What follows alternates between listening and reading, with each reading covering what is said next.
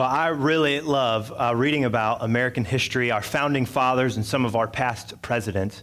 And recently, I read a book called Mornings on Horseback, uh, written by David McCullough, one of my favorite authors. And he outlines the young life of President Theodore Roosevelt right up to the time where he becomes president. And something interesting about Teddy Roosevelt that you may not know is that he suffered from some pretty intense panic attacks. And, as they go through, as, as the historians have gone through and looked at Teddy Roosevelt's life, a large majority of those panic attacks would happen on Saturday night. And his parents were bewildered. They couldn't figure out why he always had panic attacks on Saturday night. And so they begin asking Teddy, what, What's wrong? Why do you get such anxiety on Saturday night? And he told them, Well, it's because I'm scared to go to church on Sunday morning. They're like scared to go to church. Why are you scared to go to church on Sunday morning? And he told his parents, he goes, I'm scared of something that I've heard the preacher talk about called the zeal. And his parents are like, The zeal? What do you mean? What is the zeal? And he says, Well, I'm not exactly sure what it is, but I'm pretty sure it's got four legs, uh, it looks like a dragon, and wants to eat me. I've heard the preacher talk about it before. So his parents get out their Bible and they start looking through all of Scripture, looking for every verse that says the word zeal. And when they read John chapter 2, verse 17, Teddy gets all excited because this is the verse he was thinking of. And his disciples remembered that it was written, The zeal of thine house hath eaten me up. Teddy Roosevelt was terrified that the zeal of the Lord was going to eat him if he ever stepped into the building of the church. I bet, I would wager that there's many of us who have read or seen things in Scripture that we've misunderstood. Uh, that we've misunderstood the words, or maybe somebody has taught us something that they have intentionally misused, and it's left us saying, What's the point? What's the point of Scripture if it's going to be difficult to understand? What's the point of, of Scripture if it was written 2,000 years ago and it's this collection of documents and there's so much controversy con- concerning it? What's the point of looking at Scripture? What's the point of all this Bible stuff that people talk about if it's just going to be misunderstood and misread and misused like it was for Teddy Roosevelt. Maybe you're in that boat and you're asking yourself, what's the point of Scripture? And I'd like to try today, to the very best of my ability, to answer that question, but we need to answer that question by looking at what Scripture has to say for itself. Look, I want to keep this really simple, so we're going to stay in one psalm, Psalm 119. And there are tons and tons of scriptures that we could go to to talk about the point of scripture. But to keep it simple on ourselves, we're going to stay in one psalm, Psalm 119. And what this psalm does is it spends 176 verses, it's almost two and a half pages in your Bible, 176 verses talking about the beauty, power, and goodness of scripture. When we read Psalm 119, we are looking at Scripture talking about Scripture. So we're going to just camp out in Psalm 119 today. And I think as we kind of move through different portions of this psalm, we're going to see one overwhelming uh, uh, big idea that we need to keep in mind as we look at the point of Scripture. See, I think as we look today, we're going to see that Scripture is God breathed and you are God made. Scripture is God breathed and you, humanity, is God made. In other words, it's almost like the words of God were meant for the creation of God, that there's something incredible when this creation of God and these words of God come together in this union, and, and as if the language was written for us. You are God made, and Scripture is God breathed. Because when we look at the Bible, when we look at Scripture, it tells us about God. It tells us about ourselves, about the creation story, and it tells us about Jesus and how He's redeemed us. It tells us the story of man and the story of God. Scripture is the language by which we communicate with and hear from God Himself. You are God made, and Scripture is God breathed. Oh, look how Psalm 119, verse 73 puts it. He says, You made me, you created me. Now give me the sense to follow you, your commands. God breathed, God made, we were meant for each other. There's something that happens when God's words come together with God's creation. But why? Why is that important? what is it exactly that happens? Well, it lays out our story, and it lays out God's story.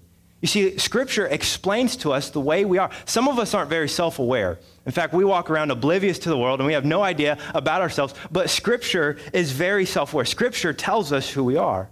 I moved to Mansfield from Quincy uh, about a year ago, I think a year ago yesterday. And when we moved from our little tiny apartment in Quincy, we were able to, to get a little bit bigger apartment in Mansfield. And so we spent a lot of time at IKEA. Now, I don't know your opinions on IKEA and if you like IKEA or not, the main reason I go to IKEA is because I love those $1 hot dogs at the end of the shopping uh, trip. I'm always like trying to boost my wife through the store, like, come on, we got to get to those hot dogs because I'm going to eat like six of them and I'm going to be happy as a pig the rest of the day because they're only a dollar. It's like eating for free almost. So that's why I really like IKEA. But the other reason I like IKEA is because their furniture, you know, it's, it's a nice enough product. Their furniture gives you instructions on how to build it. And I am able to put together the furniture based on the instructions that IKEA provides. And if you know anything about me, you know that's saying a lot because I can't build anything to save my life. But when I have those IKEA instructions, I can put together a chair, I can put together a dresser or a bed. But I would never, ever be able to build furniture, to put together a chair or a dresser or a bed, if it weren't for the instructions that come with each product. See, when you're building that IKEA furniture, there is a right and a wrong way to do it. And the reason those instructions work is because they were put together by the creator of the finished product. That finished product that you see on the showroom floor had a creator, and that creator knows how each piece and each part goes together to create the finished product. And I think Scripture works the same way with us. God made, God breathed. And when God is speaking to us through Scripture, it's almost like His instruction manual where He's got the finished product in mind, the product that's supposed to go on the showroom. He's got that in mind as He gives us His instructions, His story, His words, and His commands on how to live. God envisions the final product, and, and Scripture is His way of helping us get there. And the IKEA instructions would not be helpful if they were inaccurate. The IKEA instructions would not be helpful if they didn't know what was in the box. See, the IKEA instructions give accurate information about the product. And when we look at Scripture, Scripture gives, gives us accurate information about ourselves. See, we could put it like this Scripture gives us an honest review, it gives us an honest review of who we are. Look at how the psalmist writes it in Psalm 119, verse 29. He says, Keep me from lying to myself. Give me the privilege of knowing your instructions. Or whatever's happened in the writer's life, he's come to the point in life where he realized, I can't trust myself. I make really bad decisions. Myself cannot be trusted. Can you relate to that feeling? Can you relate to that feeling of not being able to trust yourself to make a good decision? Maybe you feel like your life is just one series of one bad decision after another where you end up in the same place where you swore you'd never be before. I mean, have you ever just looked around at your life and you're like, how did I get here again? Why am I here? What decision do I keep making to put me in this same space? Why am I at the bar again? Or why am I in his or her bed again? Why am I broke again? Why am I staring into the fridge again late at night? Why am I sitting on the couch doing nothing? How is it that I keep finding myself in this position? Why do I keep doing these things? Why do I keep making these decisions that don't bring about life? Uh, I've said it before, but I think it's because we're raised in a you do you, find your truth, whatever makes you happy kind of culture. It's, it's ingrained in our psyches from such a young age that you have to find your truth. Look deep down inside of you, and whatever makes you happy, that's what you should do. If you want the vacation home, get the vacation home. If you want to have multiple relationships, then go for it. If you want all the money or the career or the reputation, if you want to do all those things, then do it. Find your truth. Do what makes you happy. But are we? Is it working? Are you very happy? Is our culture, society as a whole very happy? Look, I don't think you have to look very far to realize we're not happy. There's all kinds of crap in our world right now and crap in our lives that we don't want to deal with, and, and we've put ourselves in some of those positions. Look, we have more stuff and more wealth than ever before, but we are more depressed and dissatisfied than ever. Do you know 50, compared to 50 years ago, Americans today have three times as much space, three times as much space as we did 50 years ago. And, and you'd think with all this extra space, we'd have plenty of room in our houses to keep our belongings, right? I mean, that makes logical sense. Nope. The storage industry is a $2.2 billion industry. And with the extra space that we now have compared to 50 years ago, we've simply become better shoppers. And as we've become better shoppers, we have more debt, more stress, and more dissatisfaction. In fact, studies have shown that in the last 50 years, our happiness has flatlined. We're not a, we're not a happy people. Maybe you're like me, and when you want to buy something, you do what I call the self justification dance. Self justification dance goes something like this You're sitting in your living room and you're looking at your perfectly working, crystal clear HD TV, and you think to yourself, I need a bigger TV. This one's not big enough. And so then you start going down this rabbit trail in your mind and you say, Yeah, I need a bigger TV because if I had a bigger TV, well, then when I have friends over and guests over to watch the game or, or the movie, well, they're going to be more entertained and I'm going to be more hospitable in the process. Uh, and, and, you know, I work a hard job, I work long hours, so at the end of the day, I just need to be able to come home and relax. Even though I've got a perfectly good working 50 inch HD TV, I think I need to spend the extra $500 to get a perfectly good working 65 inch HD TV because I deserve it. And I need to make my guests happy. See, it's a self justification dance. Or how about this? Life's been crazy, right? I know you work so hard. Life's so hard for you. Your job is crazy. The kids are crazy. And you deserve to come home after a long week and just take all of Friday and binge watch Netflix for the next eight hours. You deserve it. That's what's going to make you happy. Look, we say that as a culture, but when has binging anything ever been healthy? You know what? Today I think I'm going to go binge smoke some cigarettes. I think I'm going to go binge eat because all those things are always healthy, right? That's what we say. No, binging has never been a healthy practice. But now we're to the point in our lives where we're like, I just need a day where I can binge watch Ozark for the next eight hours. That's what I'm going to do today. That's what I need because that's what's going to give me uh, life. That's what's going to make me happy. We are experts at deceiving ourselves. We are experts of not being able to trust ourselves. And as a result, we have adopted so much unhealthy behavior, all in the name of being happy. And it's so much more than spending money or, or binging Netflix. I mean, sexual abuse is rampant in our culture because people got to have what they want and they don't care what happens to the other person. That's what they need to satisfy their thirst, to make them happy. Or alcoholism or substance abuse. You don't understand my life. I have to have these things to be whole. I have to have these things to live and to be happy. You just don't understand. I need them to be happy. Or violence and oppression and injustice. Oh, we don't care about the other person. We just want to be happy. We want our authority. We don't want things to change in our lives, so we oppress and we, and we practice violence on other people. And we've forgotten how to be selfless. We've forgotten how to love because we think our poop doesn't stink, because we're the best person on planet Earth, and we need to do what we need to do to be happy. We can't be trusted. We can't trust ourselves. So the writer of Scripture says he's found something that he can trust. Look how Psalm 119, verse 140 puts it. He says, Your promises have been thoroughly tested. That is why I love them so much.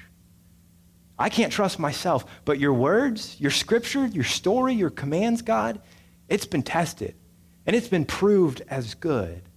And I can trust it. But admitting something like that, admitting that something is wider, wiser and smarter and better than you, takes humility.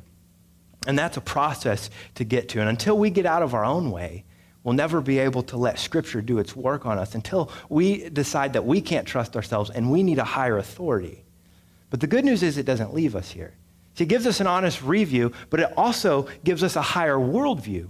Scripture gives us a higher worldview. Constructive criticism would not be helpful if I only told you what was wrong with you, but didn't tell you what you're doing good or, or what you can do to be better at what was wrong. Scripture gives us good constructive criticism. Here's what's wrong, but here's how to fix it. Here's how to be better. Notice what he says, verse 35 of Psalm 119.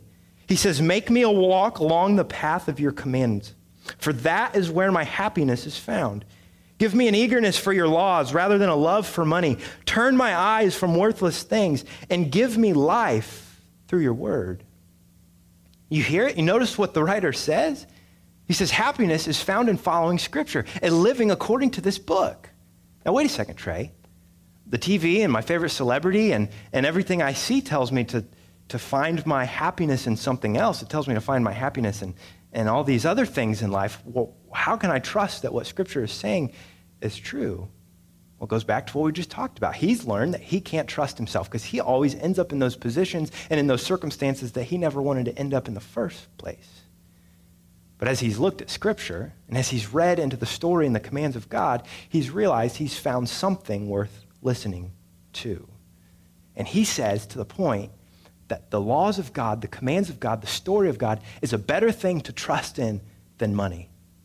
Trusting in Scripture is a better thing to live by than worthless things, political ideologies, reputation, career, uh, having the, the status that you want. Scripture is better and more, uh, more accountable than any of those other things in life. And this is something we need to hear because we try so hard to make it in life by trusting in things that can never save us, that can never give us life. Those things will always come up empty. And we search and we search and we search, looking for the next thing that can maybe make us happy and give us life. But those aren't the things to live by. Whenever I go to Barnes & Noble, I'm always surprised at the vast selection of the For Dummies series. You know what the For Dummies are? Like math for dummies, like I needed that one in high school, or, or how to look good for dummies. I still need that one today. Like they've got all these different topics of For Dummies, and they boast over 2,500 different topics that they've written on, and they've sold over 200 million copies worldwide. I was doing some research and I came across their own description on their website this week, and I found it one of the most ironic and hilarious things uh, ever. Here's what it says It says, Dummies have always stood for taking on complex concepts and making them easy to understand. Dummies help everyone be more knowledgeable and confident in applying what they know whether it's to pass that big test, qualify for that big promotion, or even master that cooking technique, people who rely on dummies rely on them to learn the critical skills and relevant information necessary for success. Do you hear the irony in that? We rely on dummies to get the necessary information. And why do you think this series, this series that essentially makes fun of its readers and its audience, when I call somebody a dummy, it's it's usually John Muth, and it's not always a compliment. When they're calling us dummies, why do you think something is so popular that actually insults us? Is it because we're all dummies? Maybe. Or maybe it's because they know we're all searching. And they know we're all wondering how to survive life and how to do this and how to do that. Maybe you've been searching your whole life and you don't know where else to go. You've tried everything, so you Google and you YouTube and you drink and you lie yourself through life just to survive. And you try doing all these things to find life, to find fulfillment, to find purpose, but nothing is working. In fact, maybe that's why you're here, because you've already tried everything else. And so you thought, might as well give God a try, might as well see if this Bible thing is worth anything. Probably a lot of us are looking for a book called Life for Dummies because we just need to figure out how to survive and get through life. And I believe that the Bible is that better way. I believe that the Bible gives us the higher worldview by which to live. It's the language of God, God breathed, written for the creation of God, God made. These two coming together and it instructs us and tells us how to live. It speaks to every facet of life. It tells you how to live wise and how to be generous. It tells you how to love and how to serve and how to repent and how to fight for justice. It tells you how to do all these things. The Bible speaks to every area of life. And when you build your worldview around Scripture, your life begins to change. You become more wise. You become more patient. You become more generous. You begin to understand what it means to live like Jesus. And you will find as this writer says, you will find life through his word. But understand life and fulfillment and purpose, that doesn't just come from doing good things. Like if you just read the Bible and do good things, that's not enough. You need to understand that these good things come from a stronger foundation. These precepts, these commands, these instructions come from the stronger foundation. See, it gives us an honest review, a higher worldview, but most importantly, Scripture keeps Jesus in view. And this is what we're about. We, we unashamedly say we want to help people find and follow Jesus. And Scripture is the only way we know how to help people find and follow Jesus because Scripture always points people to Jesus. Scripture will reveal our sin, it will give us that honest review, but it will tell us how to live as well, how to live wisely. But most importantly, it tells us why. It tells us why we strive for that higher worldview because of what Jesus has done for us on the cross, because of what the foundation is that this is built upon. This psalm that we're looking at was written hundreds of years before Jesus. And look at the very last verse, Psalm 119, 176. It says, I have wandered away like a lost sheep. Come and find me, for I have not forgotten your commands. Does that sound familiar? Jesus. We're, we're the lost sheep, and Jesus is the one who has come after us. Jesus is the one who has come to find us. And, and he says, uh, Notice, because I know your words, I know that you will come and find me. I know your promises. I know your story. I know what you've done. I know what you will do. And I know that you will come and find me. No matter how far I've strayed, no matter how far I've wandered, no matter how lost I am, because I know your word, I know that you are coming for me because Jesus is the good shepherd that comes after his sheep. And that's the story of Jesus that no matter how far you've wandered, no matter what bad things you've done, no matter how honest that review was, Jesus loved you enough to come for you. He left the 99 and he came and found his beloved sheep. Listen, Scripture brings together that which God made, you and me, and it brings together that which God spoke, the Bible, to fully understand that which God gave his Son. Scripture brings together that which God made, you and me, that which uh, God breathed, the Bible, to fully understand that which God gave his Son. Scripture overwhelmingly points to Jesus and what he's done for us on the cross. And that's why we read it. And if you don't believe me, listen to what one of Jesus' best friends said about him in John chapter 20, verse 30. The disciples saw Jesus do many other miraculous signs in addition to the ones recorded in this book. But these are written so that you may continue to believe that Jesus is the Messiah, the Son of God, and that by believing in him, you will have life by the power of his name. Why were these things written? Why were these words written? Why was this story recorded? So that you may believe that Jesus is the Messiah and you may have life by the power of the Son of God. What's the point of Scripture, you ask? The point of Scripture is to point to Jesus. It's to give us a reliable and trustworthy authority that helps us live a higher worldview, that tells us who we really are, and points us to Jesus who has saved uh, us. Yes, it tells us how to live, but it's so much more than just good commands and good precepts. It tells the story of redemption. It tells the story of how God loved you so much that he came for you and his son Jesus, and he gave up his life so that you could live. And when you realize that, man, you can't help but want to live with a higher worldview so that the world can see Jesus. So, all that being said, it leaves us with two points of application. Number one, I would tell you as you look at the Bible, let Scripture read you. Let Scripture read you. In other words, let it give you an honest review. Don't shy away from the things that make you uncomfortable. Let it tell you where you fall short. Let it expose the things in your heart and in your soul and in your minds that make you uncomfortable. Let it read you. Let it know you. Scott Sauls recently tweeted, uh, he said, If my reading of Scripture forces me to scrutinize others more than it does myself, then I'm reading Scripture incorrectly. See, when we read scripture, it's not about scrutinizing others, it's about scrutinizing and being critical of ourselves. It's almost like looking in a mirror, as scripture says. You look in a mirror and it, and it shows all the flaws and imperfections and, and it exposes everything about you. Or you're laying in a medical bed and you've got a medical chart at the end of your bed and you pick up that medical chart and you see everything that's wrong with you. Let scripture read you. Let it expose the things in your heart that you're scared of. But don't quit reading. See, as Scripture reads you, also read Scripture to change you. Last week we said that God loves you exactly as you are, but He loves you too much to leave you there. Scripture is the way in which God changes you. This is God's story. These are God's words spoken to God's creation, and it will give insight and wisdom on how to live. See, once you've read and let it have that honest review, keep reading because it's going to point you to Jesus, and it's going to point you to how to be like Scripture tells us that it is alive and active. The words in this book are powerful. The words in this book hold the secret to eternal life. The words in this book point everyone to Jesus. And these words, this man who this, this story is preserved about, points you to Jesus. That's who this is about. It's about Jesus. It's about knowing what he's done for you. And when you know what he's done for you, you can't help but be different.